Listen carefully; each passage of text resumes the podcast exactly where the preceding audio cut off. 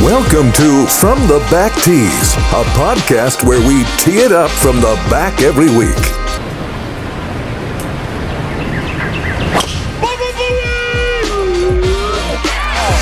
that was so much easier than putting. I should just try to get the ball in one shot every time. Ladies and gentlemen, welcome to the From the Back Tees podcast, a podcast that is always from the back tees. I'm Jerry. And I'm Zach. And I'm Nolan. Fellas, how you doing this week? I'm doing pretty good. It's getting pretty cold up here.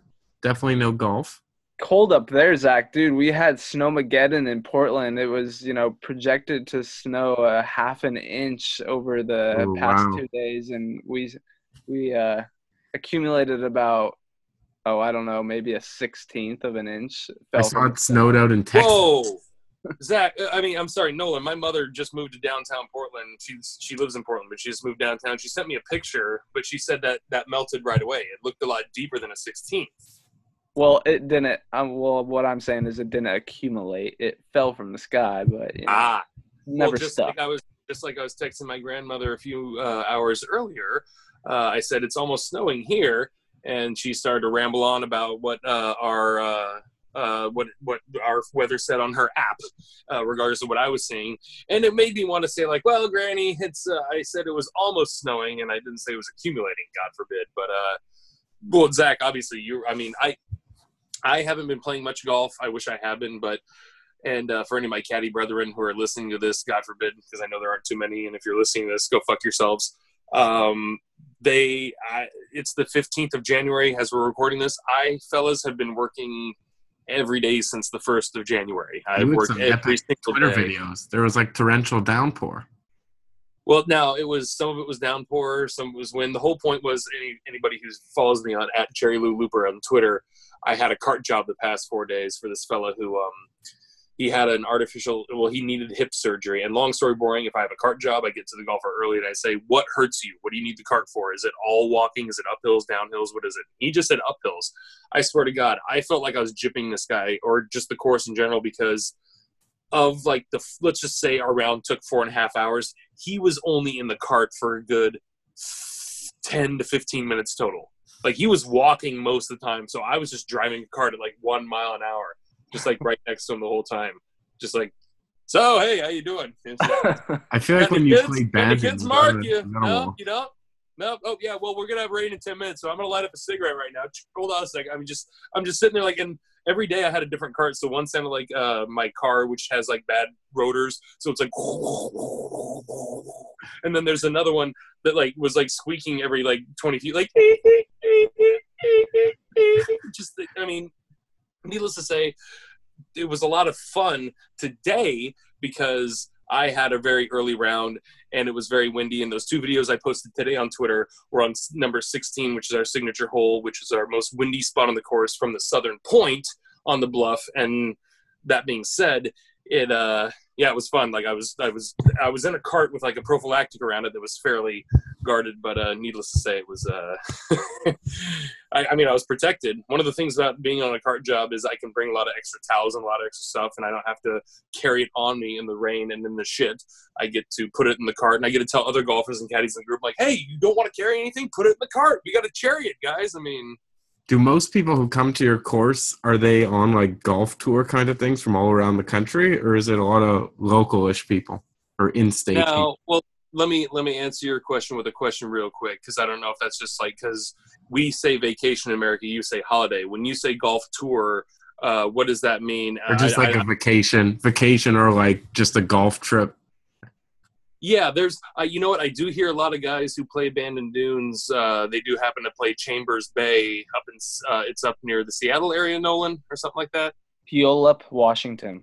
Yeah, but is that? Thank you. I appreciate the. Why don't you give me the zip code too? Damn it. But what's the relation to Seattle? Just south of Seattle, 20 miles. I don't know. Okay, but yeah, between I'd say Chambers Bay and then Bandon Dunes. The only thing in driving distance that's kind of in the way is maybe Pumpkin Ridge, but you're still having to go off I don't want to say off road, but off track a bit, and like probably enough time to interrupt where you have to stay somewhere. So like golf in the Pacific Northwest is kind of, I mean, that's what Mike Kaiser was really doing with Bandon Dunes. He kind of came up with the whole destination resort where it was just like, well, what else is around? Nothing. Like even the local like airport where like United barely flies into is like, it sucks ass. I mean, it's just like, yeah, you can't get there. I mean, that kind of adds to the allure of it, which, oh, by the way, Nolan, when we get done with this pod, this recording, I got to remind me to tell you about our round of golf coming up soon. Yes, I will.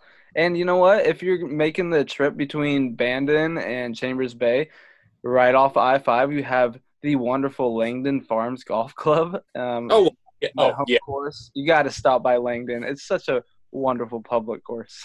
What are the greens fees at Langdon real quick? Because I've never played there. I've only had dinner there like a couple times.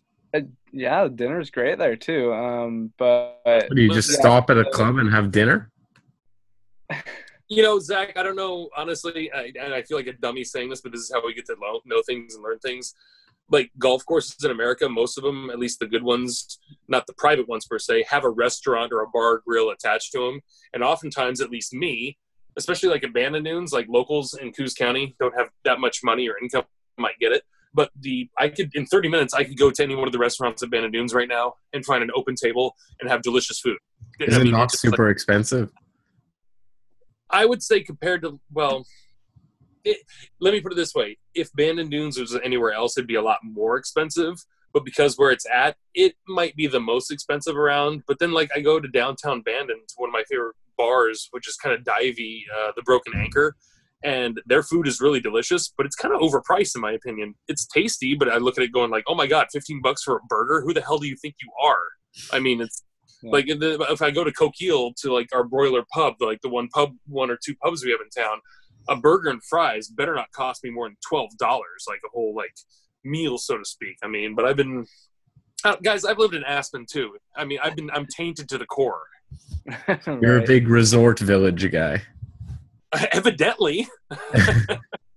Yeah, Langdon in the peak times will run you like $80 for, you know, a round of golf out there, but not bad. Yeah, you can get some sweet deals on Twilight Golf and stuff like that. So. Oh, Nolan, I got to come up and play some golf with you because, Jesus, I've worked at courses down in San Diego that weren't near as good as Langdon and charged $20 more a round. I mean, that's ridiculous. $80 for a round of golf there. That's top notch. Langdon Farms is it's good stuff.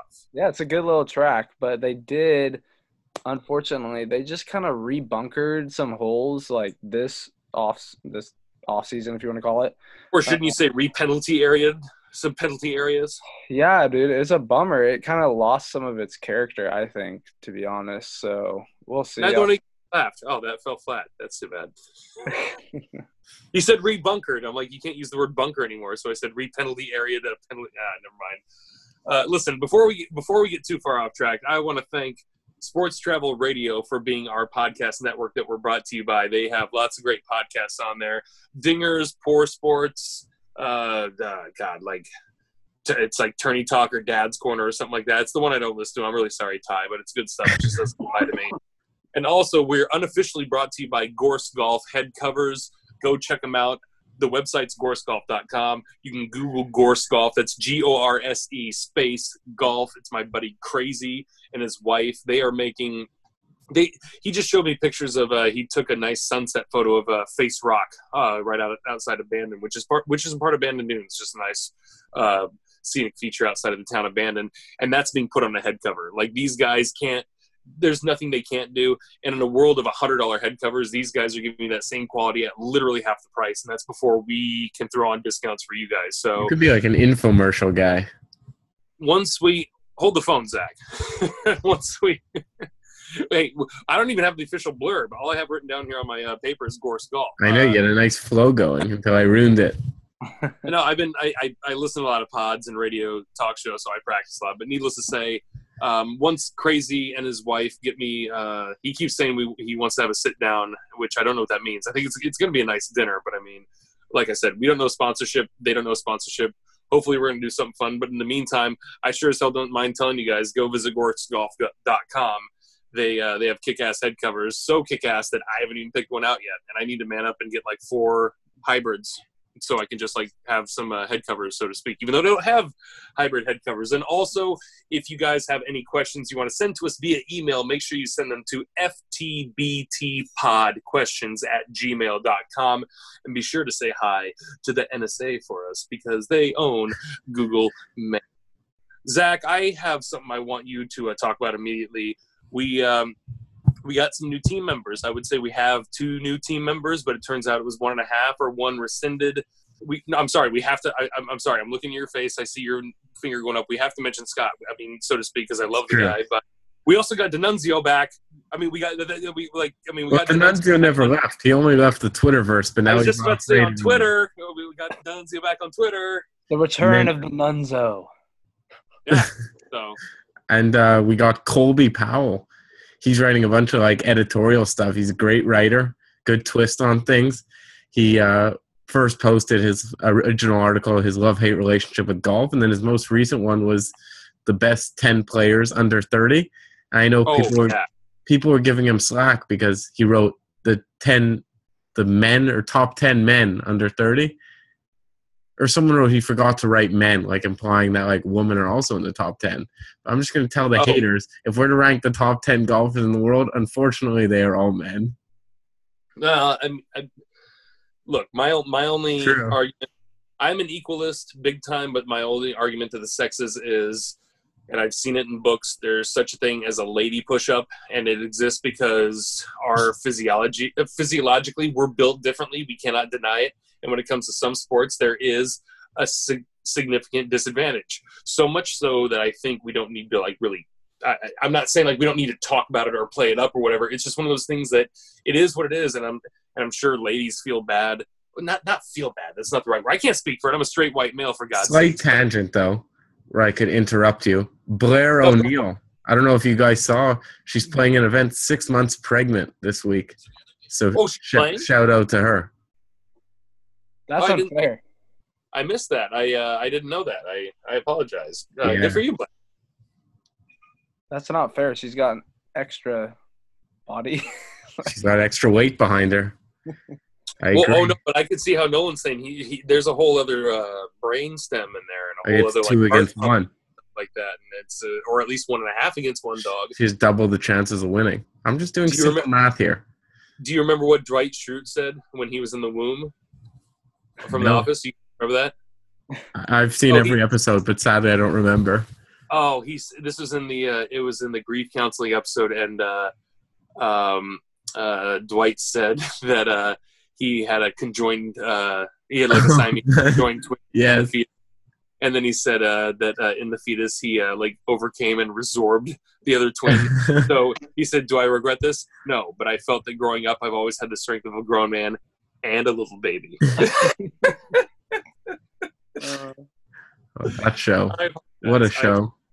So, Colby, I've read his pieces so far. He's he gets a lot of traction without even trying. I mean, I've been seeing it on Twitter already.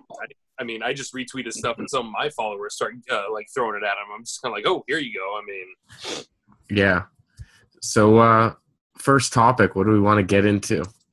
Let's talk Sony Open, guys. Zach, catch everybody up just in case they're like me and they were fortunate enough to be too busy and don't happen to – which, by the way, Twitter world or golf world or podcast world or all the above or a Venn diagram of any of the above.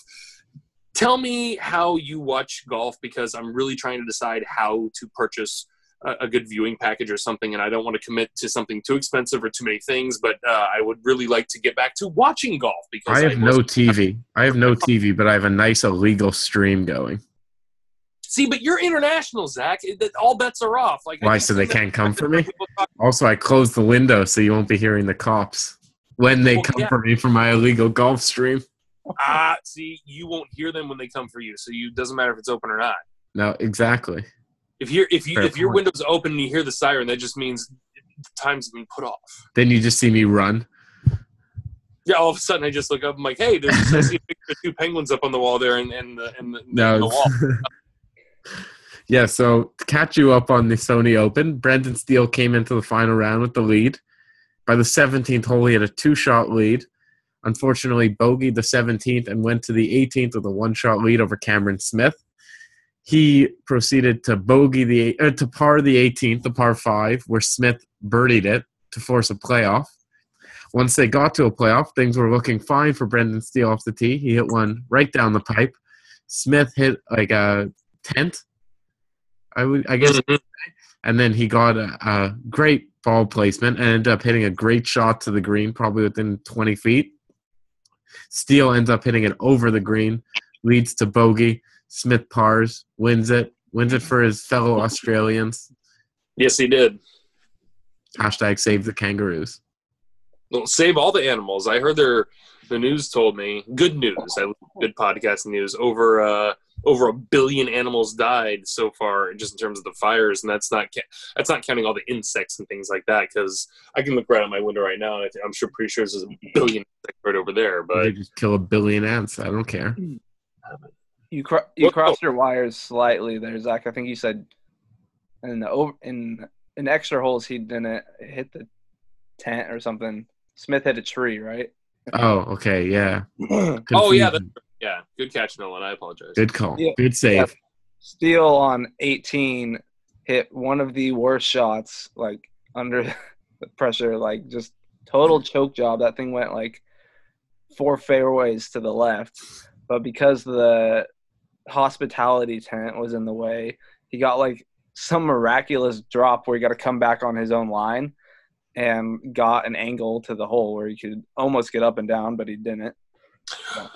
Well, now let me ask you guys, because I got into what luckily wasn't a heated debate with somebody on Twitter, because they just kept trying to prove their point, and I would just kept saying, like, no, I'm with you. When it comes to – we'll get back to what you were saying right there real quick, but when it comes to, like, these grandstands being there and whether you want to call it backstopping or getting these giant kicks or whatever, the only thing I don't like about the grandstands being there is – the thing that separates us from them, other than ability, is the fact that sometimes they could roast one 100 yards over the green, but 9 times out of 10, there's plenty of shit behind the green that isn't like trees or the rest of the course. It's going to stop the ball. Sometimes I want to see what happens if they roast one, or totally hood one way too much to the left for a righty player, and it just like goes like you said, 4 holes over to the side. And it's like, well, guess what?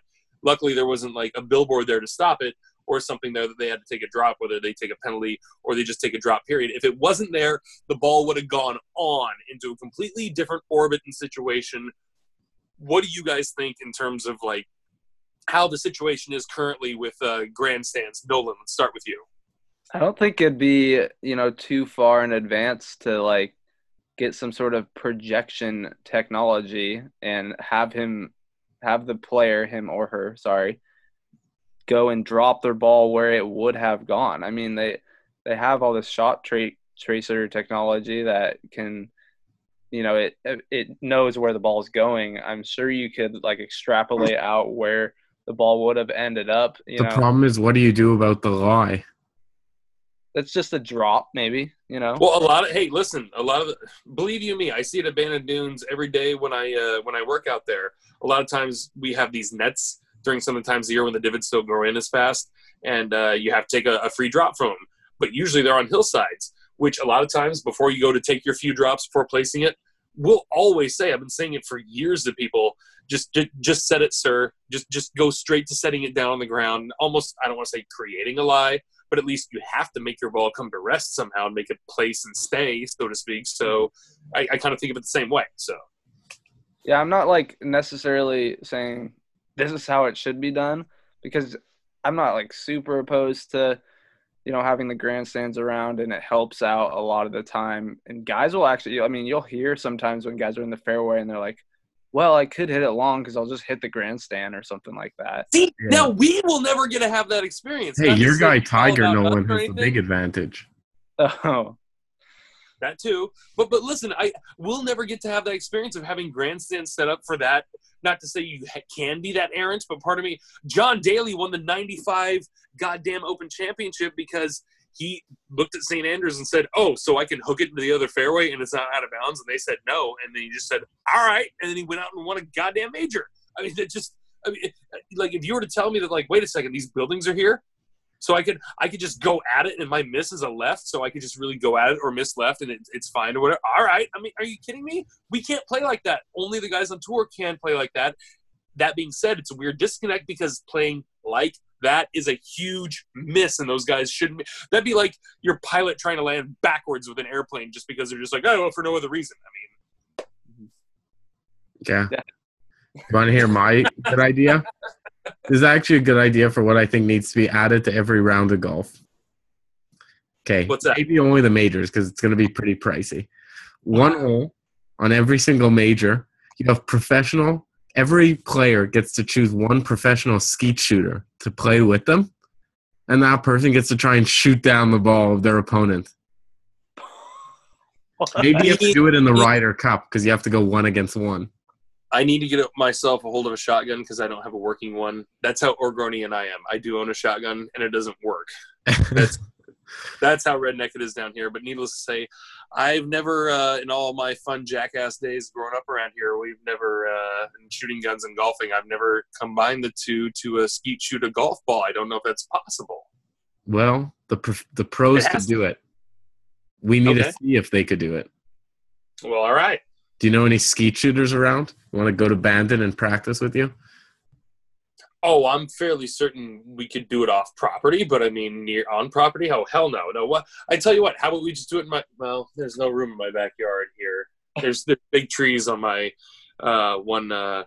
we could work this into something. Yeah, we could. We absolutely could. I'm writing it down right now. New business endeavor. It's going to take off. All right, so is there anything else we want to cover with the Sony Open? I mean, Cam Smith. I like Cam Smith. I've always like called him Fivel. He looks scrappy, and and the fact that he's Australian and he got a little chesty with Patrick Reed, or tried to be during the President's Cup, was fun. And the fact that he won when Australia doesn't hurt having their celebrities be as charitable as they can be when they can be. I mean, that's a nice. That's always a nice thing. Yeah. I had something I was thinking of, and now just completely lost it. I got nothing against Cam Smith for sure. I was happy he won, honestly, because I just don't have respect for guys who choke away. No one just wants them all gone. When Steele hit that shot, I was like, oh man, you just let the moment get to you, guy. He's won before, right? Like Justin Thomas practically choked away the tournament the week before. What are you talking about? I know, and I hated that. I'm sorry. Did you talk about this? And this is the half I forgot. No, I don't. We slightly discussed it. I said JT had 2 opportunities to win that tournament. I was saying that was the tournament of chokers, not tournament of champions. Fair, yeah. I'm sorry, I forgot about that. So yeah. Meanwhile, I just happened to see Dumblefore, shout out Andrew on our team, said we got 12,000 followers on Twitter. Was that what that message was about? Yeah. Oh, yeah. Nice. Very nice. Very nice. So now that the Hawaiian breeze has blown through the PGA Tour, we are now going to La Quinta, California. And, folks, I wish you could see Nolan right now, but this isn't a video podcast. He's attempting the hula up there in the snowy north of Wilsonville, Oregon. Not quite Canada where Zach is.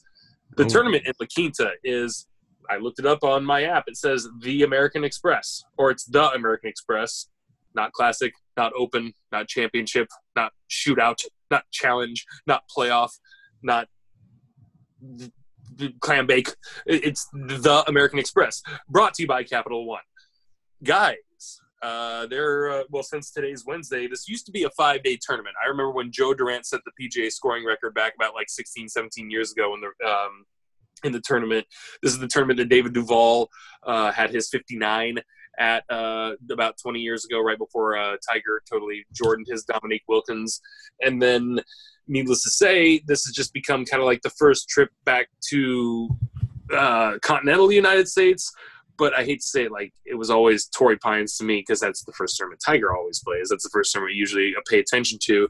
Needless to say, this is still a golf tournament that has a big check. Give me one of them big ones. I don't care. A big foam check that pays out a big purse. So, guys, what do you know? What do you like about the tournament? Give me your thoughts, Zach. Well, before I go into that, I did remember what I had to say. It's that it's that Mr. Nakajima beats Smiley Kaufman. Oh, we got you! Oh, that's imagine taking Smiley Kaufman to beat anyone in a tournament. No offense, Smiley Kaufman. He was at the national championship game. Oh, no, total offense, Smiley Kaufman. You know what, that guy's living a good life. He was at the LSU Clemson game. I changed my life. If we had sound effects right now, I would say, Nolan, play the play the music to the PSA background, and I'd be like, "Hi, boys and girls. I want to tell you folks about sobriety and how the lack thereof can really tarnish your sports picking career. So much so that the burning, flaming carcass of Smiley Kaufman has somehow gone into an airplane and pushed that airplane into a mountain." Hey, they were equal odds. I picked him. Actually, I think Smiley was better odds. That's why the thing happened. That's why the bet was made. Yes. Well, it doesn't matter. Why does he enter tournaments? Smiley Kaufman has been dead on arrival for at least 2 years now. At least, in terms of, let's open this up for about 5 minutes here. Let's unpack it. What is wrong with Smiley Kaufman? It's not like it's an injury or something that's keeping him fully not playing golf. He just lost his swing. The guy just perpetually goes out there and shoots 78. Isn't that something we all want to do, or so to speak? I mean, we're not tour players, but it's why isn't this guy going out there and shooting 82 a handful of times and then quitting? Why is he still breaking 80 every time and still showing his face? Oh, he does not break 80 every time.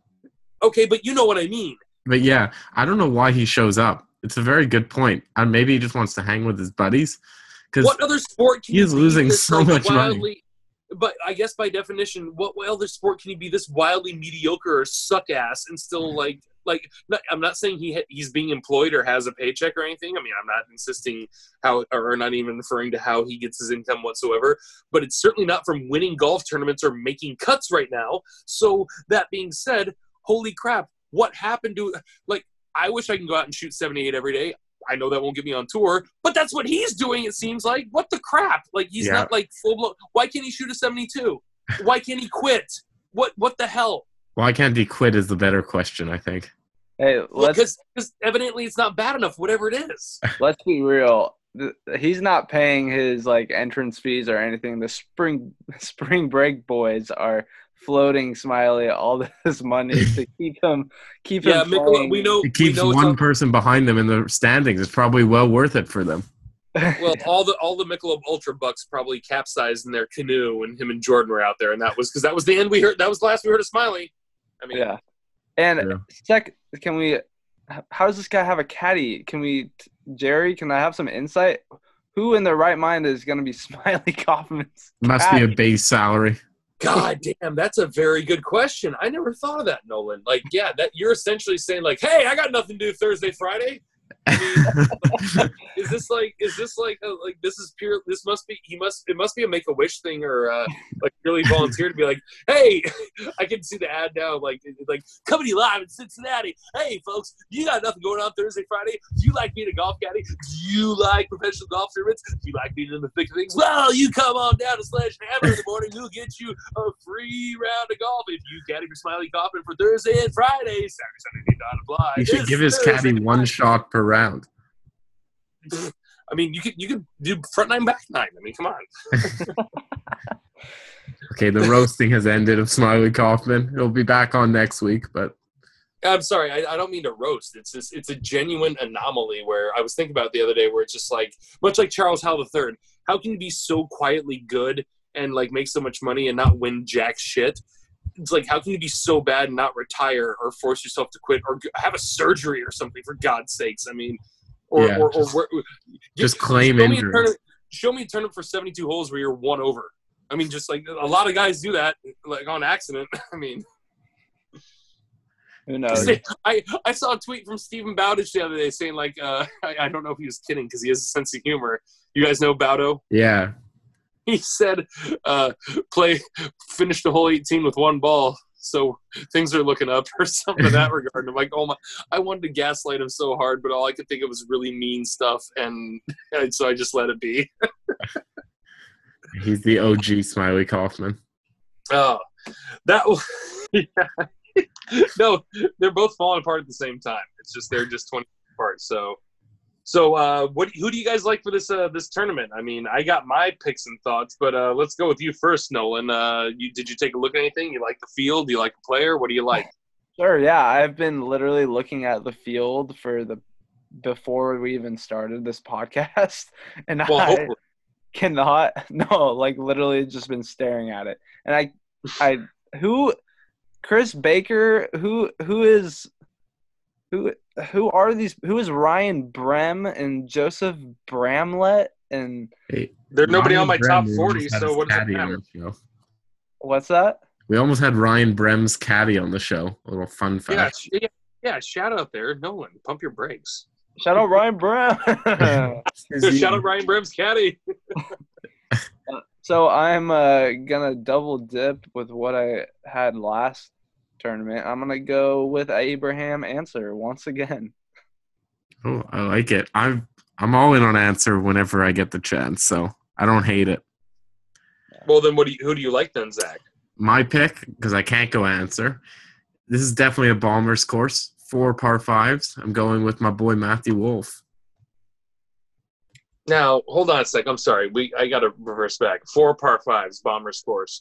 I hate to say it, unless the course is most par 72 courses are 4 par fives. I hate to say it, at least in the American standard, it's 4 par fives, 4 par threes, and 10 par fours. Well, they're pretty long courses, I guess is what I meant to say. There's 3 courses.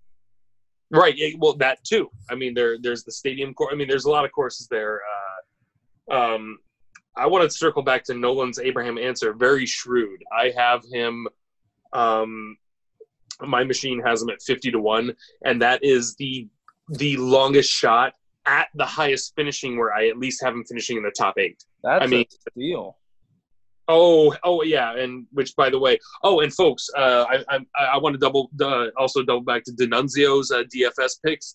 Every single time I'm at the caddy shack having smokes with the guys, and they say, "Hey Jerry, who do you like in the tournament?" I give them a verbal pick of my own, free will and volition, and that guy always sucks. But I always look up D'Annunzio's picks from our website, and I look up my machine's picks, and they're both pretty good. They're not what I say. So listen to D'Annunzio. The guy knows what he's talking about, and I'm not going to tell you. Picks are sort of our thing. What's that, Zach? Bad picks are sort of our thing. Well, you and me, per se. No, D'Annunzio, who is our official, No, yeah, I know. No, I'm saying for this podcast, bad picks are a thing. We don't want to change that. Otherwise, we set the bar too high, and then when we don't pick good picks, they don't want to listen. Fair. Thank you. Fair enough. Yeah, that's why I'm about to tell you, folks, because the reason why Minnesota Vikings lost is because I finally went with them, and they're out of the playoffs now. If anyone out there within the sound of my voice has a golfer or an athlete in something or a team they don't like, tell me to root for them or put all my money in on them, because they will certainly – their team plane will crash the next day, or they will lose out or something, because I am on that stretch right now, and I haven't even made a single freaking golf pick right now. I mean, Smiley Kaufman notwithstanding. The only reason why I bring up my bad picks is because my machine, and I don't like this, has right behind Abraham Ancer in the top eight at 50 to 1. I have Brendan Todd finishing 9th, and he's also at 51. I picked him for the Sony, I picked him for the Tournament Champions. And you've loved your Brendan Todd picks. Well, I did as of 2 weeks ago, and then I kind of pulled that IV out of my arm, and we're going to see how I go without glucose. So, needless to say, I'm going to phone it in very easily, and I'm going to say Ricky Fowler is going to win this one. He's the clear cut at 11 to 1. I like Billy Horschel as a little sneaker. I do. He's 40 to 1, but I got my machine having him taking the top 3 at least. So, and you know who I think's going to play well this week? Dead serious. He matches up very well with this course. Mark Hubbard, our guy. Oh, yeah? Last week, we know things didn't go as planned for him and our guy Reed. But, he was fresh off. He hadn't played in a month or so. This is a course. Reed's told me he's very familiar with the course. Played a couple times. Hubbard's going to get hot with the putter.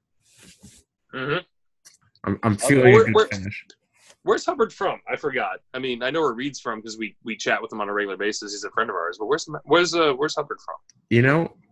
I was gonna tell you, but I think it's more enjoyable if it's a secret. Fair enough. Which means that's code for Zach's looking it up. He's from Denver, Colorado, of course. Of course. That was really quick. Way to bury the lead. That last piece of information brought to you by Mazel Tops. Mazel Tops. That last piece of information brought to you by Wikipedia. Oh, that's right. Sorry, I was bringing my best Chet Waterhouse saying Mazel Tops. It's the only homosexual Hasidic haberdashery. That's 11-1 odds on Fowler. That's not even – that's pretty good. Like, I feel like 11-1 on anyone in a golf tournament isn't good anymore.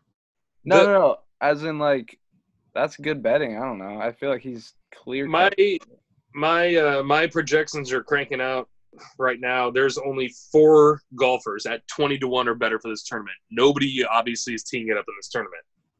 And I'll just tell you, no particular order. Ricky Fowler, 11-1. Paul Casey, 20-1. Billy Horschel, 40-1. Tony Finau, 20-1. Byung Hung An, 33-1. Sung Jae Im, 18-1. Molinari, 40-1. Ancer, 50-1. Todd, 50-1. Kisner, 25-1. That's my top 10. What do you have? Do you have the odds of everyone, Jerry? No, that's just the top 10. I do not have the rest. I didn't calculate beyond that. All right. I think now is as good a time as any to have our debate about what I think the title of the show will be, which is who's more swole, Brooks or Bryson? Well, swole where? Swole everywhere. Well, if it's swole in the head, if I may, Nolan, really quick, it's I have firsthand accounts from his caddy and from people who have watched him firsthand that Bryson. I love it. This kid's just wanting to mix it up with everybody in any way, shape, or possible. Like, I feel like he's just, like, going to every single cage at the zoo and just, like, banging his fist on the cage once and then just walking to the next one. I mean, and this is his new thing, is fitness. Yeah. Bryson is a new man. I know Nolan has some good intel on some stuff he said recently. Yeah, sure. So what was your conclusion, Jerry? What's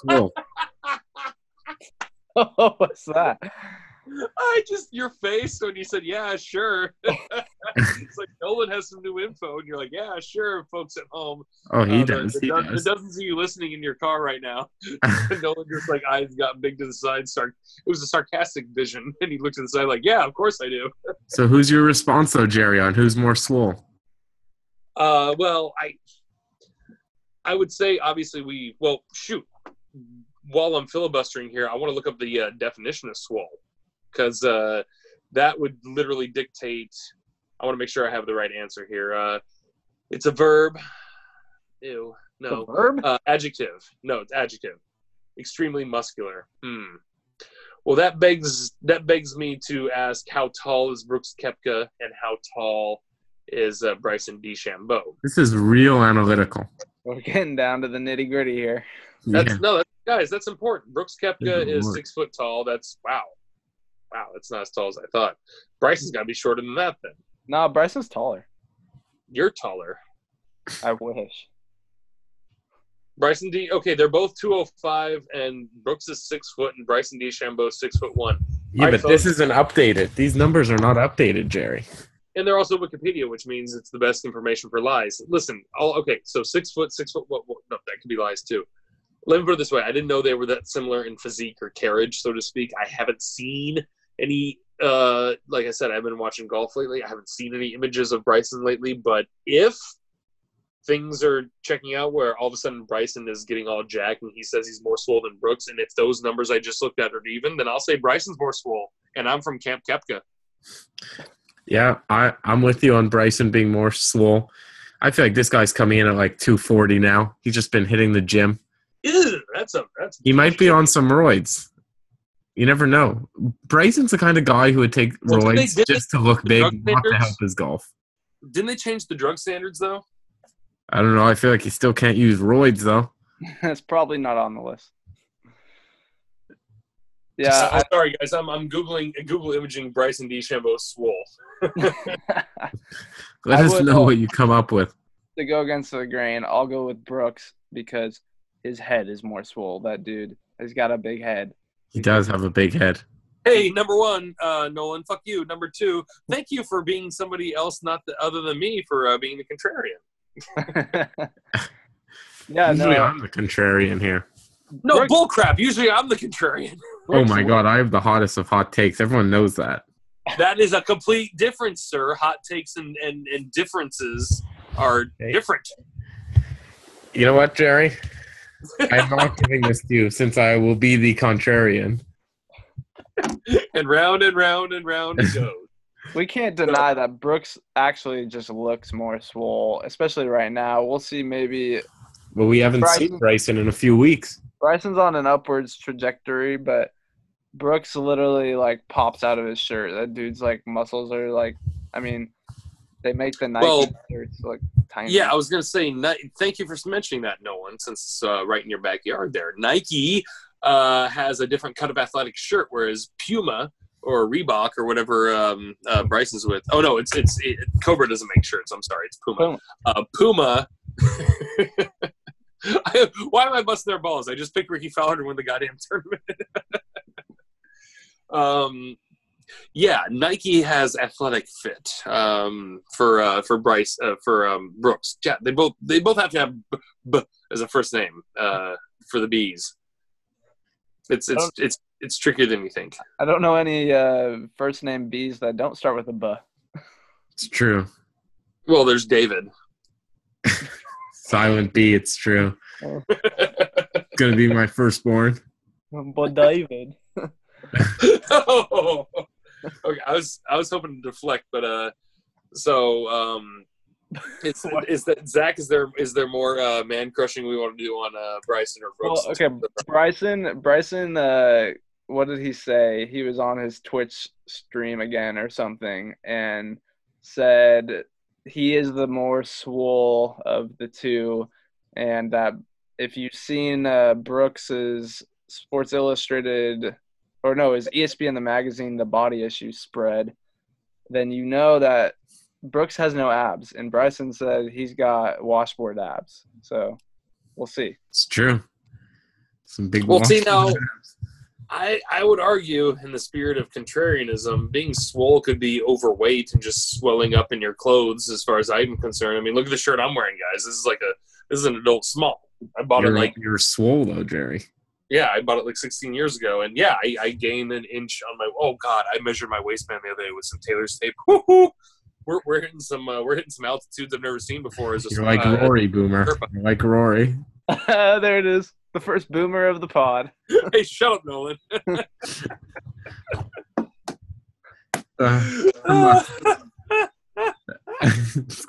gonna be every show now. It'll never get old. He was like weighing the pounds like a cat.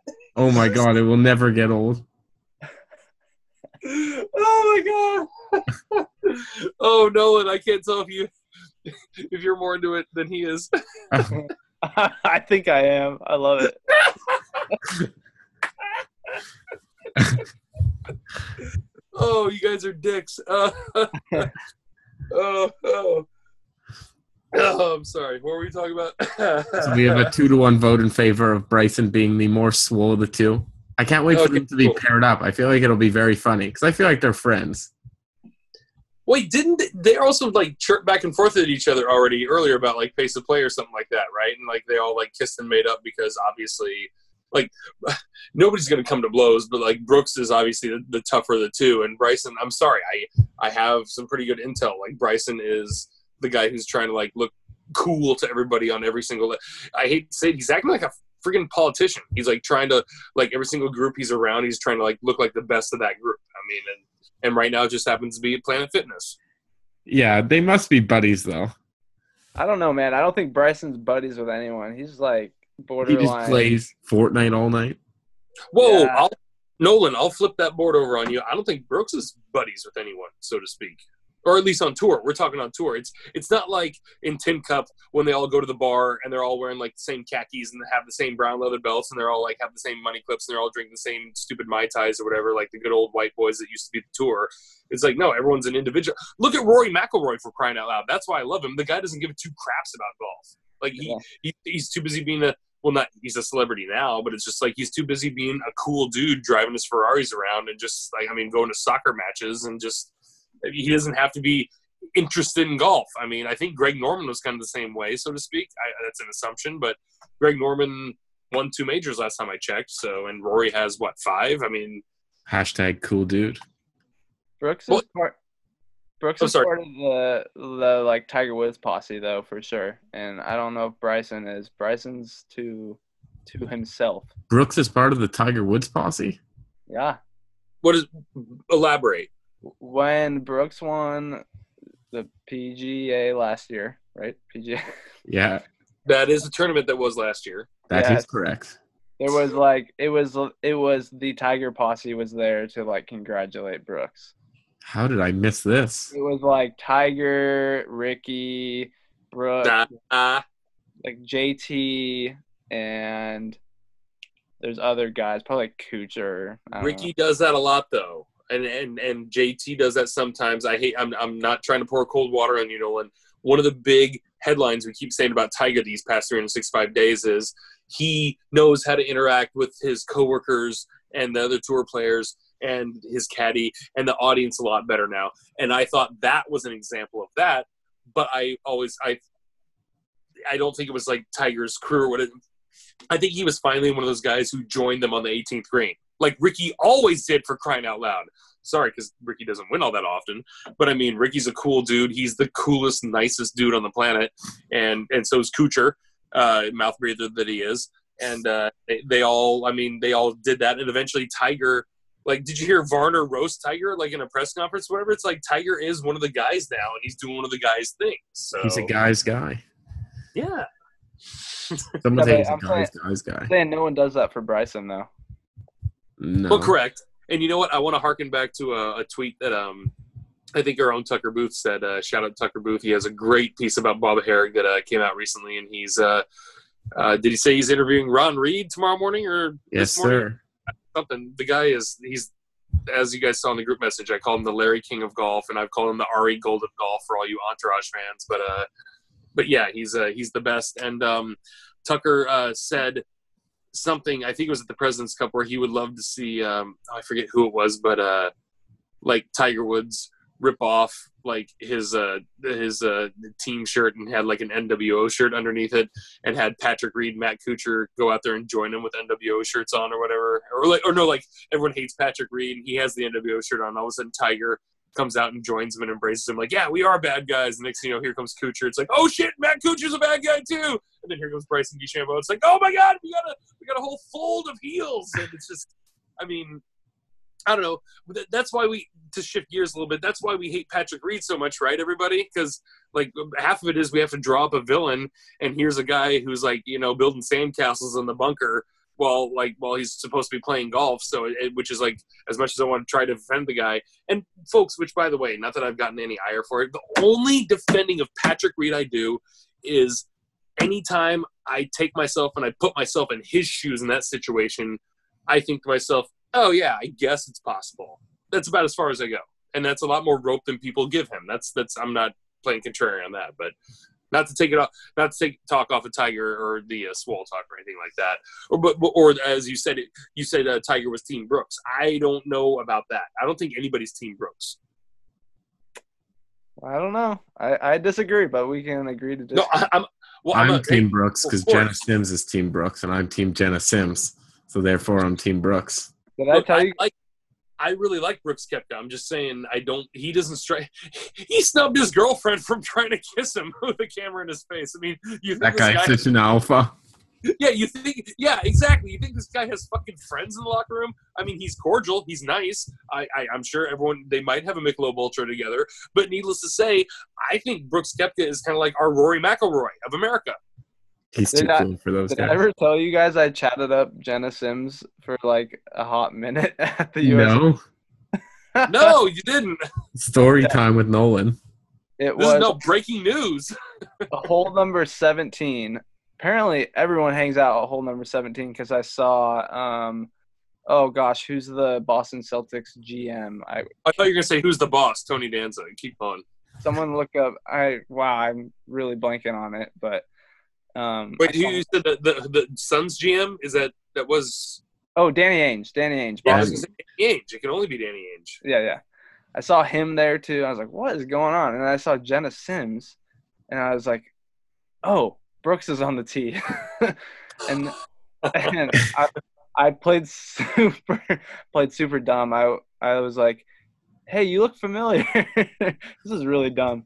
I was like, hey, you look familiar. And she's like, I was like, are you like here for someone? And she's like, oh yeah, I'm watching Brooks. And I was like, oh, Brooks, is he like your brother or something? And she went on to say how she's, you know, dating him or whatever. She probably appreciated that you didn't know who she was in a way. So was she as hot in person as you expected her to be? Well, let's just say she is a very attractive woman. The answer is yes. I was going to say, and yeah, no one answers. What do you think, Jerry? Is his answer? We won't let no one answer. Do you think his answer is hotter than he expected or equal as he expected? Completely hotter than he expected. For sure. For sure. Nolan is just I thought I played between the lines, but Nolan Tiger Smith. Don't worry, Nolan will beep over this part. All he does is lay down singles, but then you gotta watch him steal second just every single time when your back's to him. I was polling against Brooks that tournament too. I didn't really want him to win, and I think he bogeyed the hole, and I was like, oh darn! Like when he missed his par putt, and I was just like, this is hilarious right now. At least you weren't like booing the whole time next to him and then found out. Right. That's true. Well, listen, guys, is there anything else you guys want to cover? I have one good story I remembered as we were doing the pod. Do you guys, I don't know if you're familiar with who Vince India is. He's the golfer. He's like a bit of a mini tour legend for like. That rings a big bell. He like had 5 straight like Monday cues where he came like one round short or to qualify for the PGA Tour. But oh, wow. A bit irrelevant. He's on the Corn Ferry Tour now. But I don't know if you guys saw Tommy Gainey won this week. Oh, gosh. That's absolutely right. Inspired from, I don't know, is he like sober now? Do you find Jesus or something in the joint? I doubt it. His money is probably on a couple lines at the moment. But off of that, you guys might also be familiar with the fact that Robert Garrigus, PGA Tour player, was suspended for marijuana. THC extraordinaire, yes. Yeah. So the tweet goes by Vince India. He said, I guess if you won on the PGA Tour, you can do just about anything on or off the golf course, and you still can go about your business, except smoke medical marijuana. Because Gainey, no suspension for him. I think there's a lot more to it in that.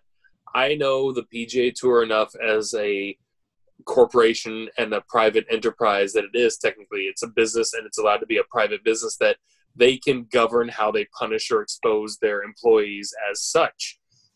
Case in point, sorry, folks, moms, cover your kids' ears if you don't want them to hear this part, but Dustin Johnson didn't have back problems back in the day.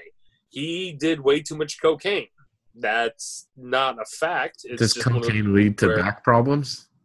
I think one might begat the other, but I would probably it's a coin toss. I can't tell what should go first.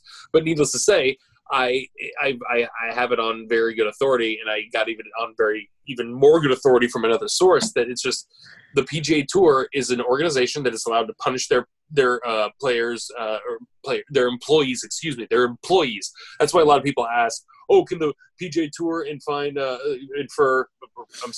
impart punishment or infractions upon caddies? And I feel like, well, if they're an extension of the golfer, absolutely, because they can do whatever they want to the golfers. I mean, Tiger Woods was the only one who said, hey, my caddy wears shorts or I don't show up.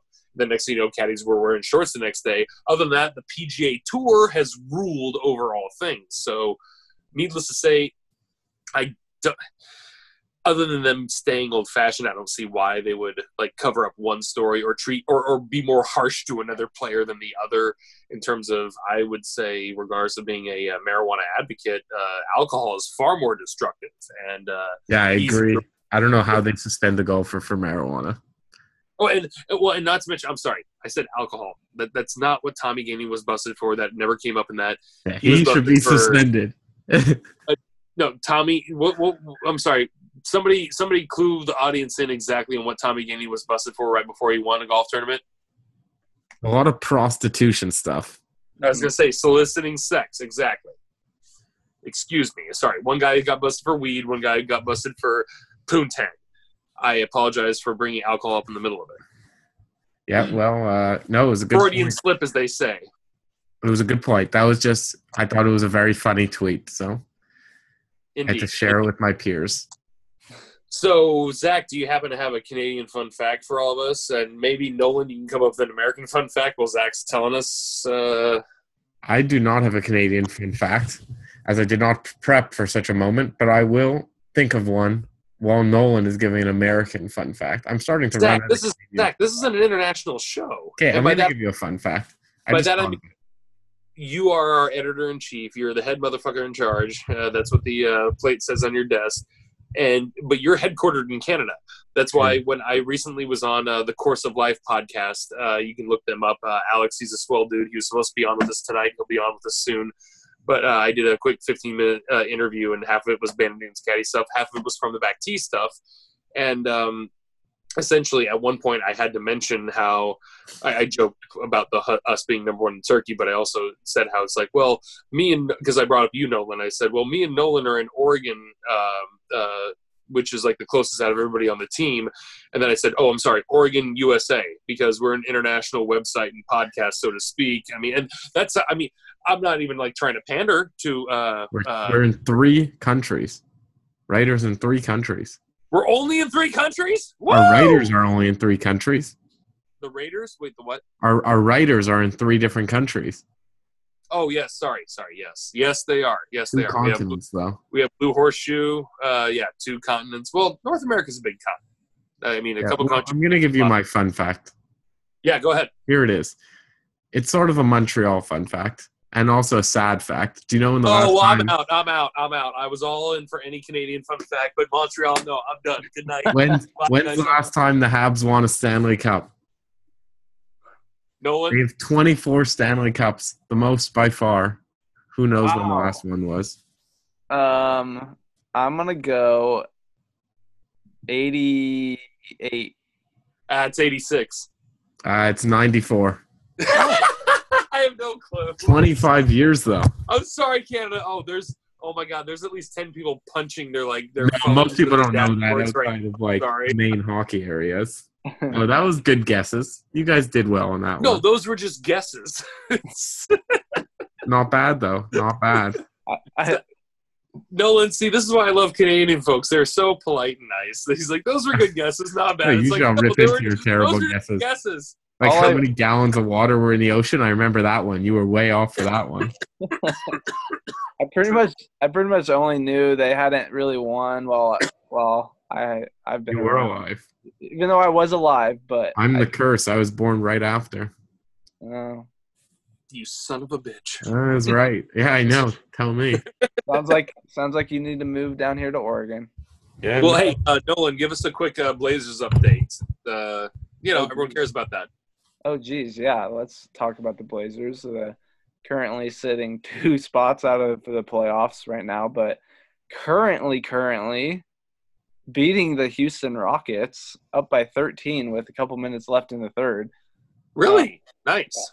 Yeah, not too shabby there, and it's at Houston, but so that maybe we'll just blow the lead or something. How have they been so bad? Their team is good. Let's redirect before we end the show here. Sorry, since this has been kind of sports news, you guys been seeing the news about the Houston Astros? Oh, yeah. Oh, yeah. So, baseball fans, talk to me. What do you guys think about it so far? Zach, you go first. So, it's all I've been talking about all day because I am in a sports media school. It is complete madness. I do think the Red Sox should not have fired Cora till he got suspended because what he did had nothing to do with the Red Sox. Well, so you think that's going to happen to Beltran coming up? Well, sorry? You think that's going to happen to Beltran coming up and with the Mets? Because, I mean, he's essentially, in the same boat. Beltran might get fired as we were doing this podcast. Because I kept seeing stuff right before. But it seems Cora's getting a 2-year suspension from everything I've seen, everyone's guess. Well, but Cora, I think, is gone, too. Get jobs. But the thing that bugs me is Luno. I mean, there's a lot of stuff against him. But I remember he was the guy 10 years ago who said, hey, Houston, get ready for a few triple-digit loss seasons. They're coming because we are about to rebuild from the right way up. And for 10 years, they rebuilt their franchise from like a statistical standpoint, from like a money ball, like kind of small ball standpoint. They did everything like farm system, everything the right way. I remember a couple of years ago, one of the Houston guys got busted for like hacking the Cardinal system. And that was just an aberration at the time.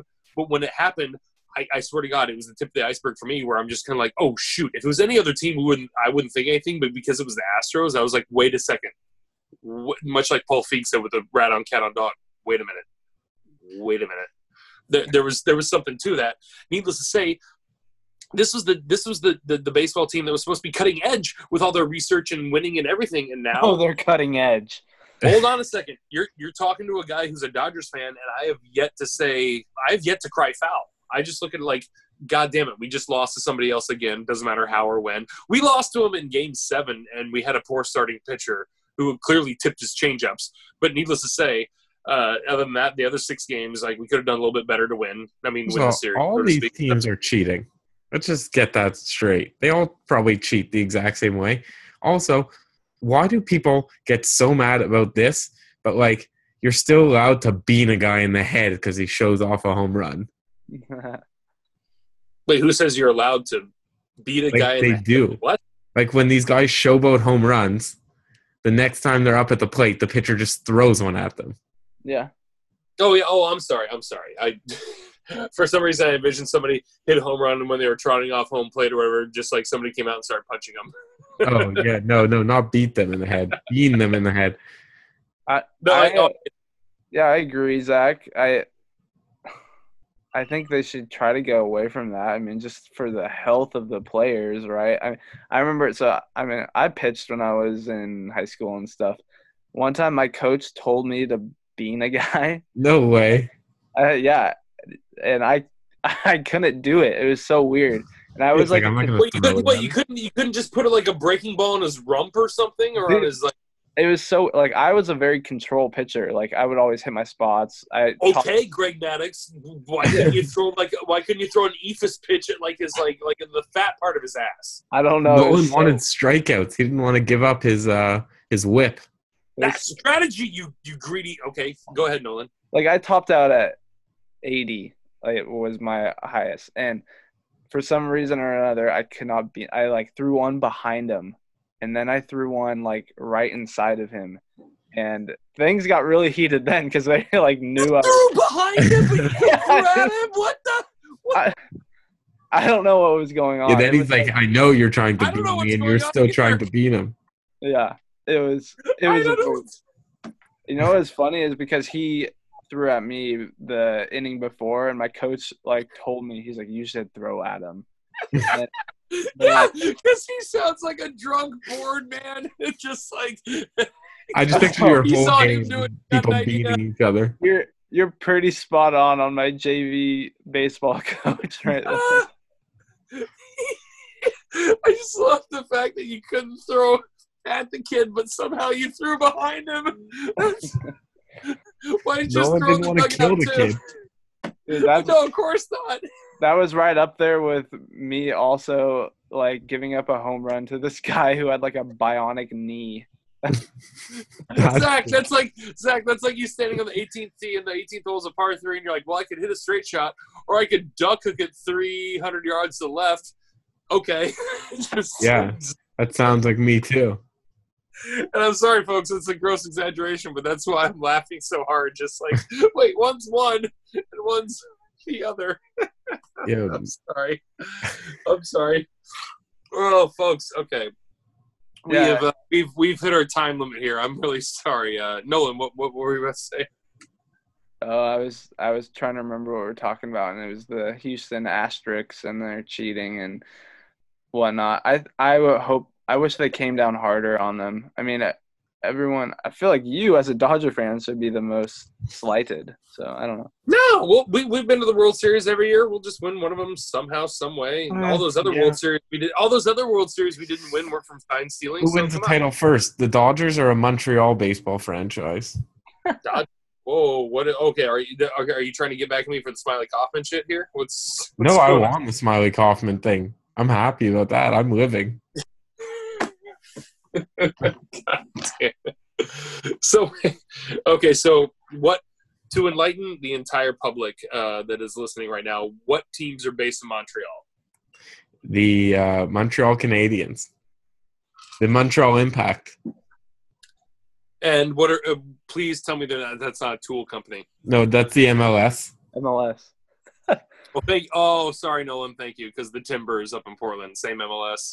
We have the Laval Rocket. That's our AHL team, minor league hockey.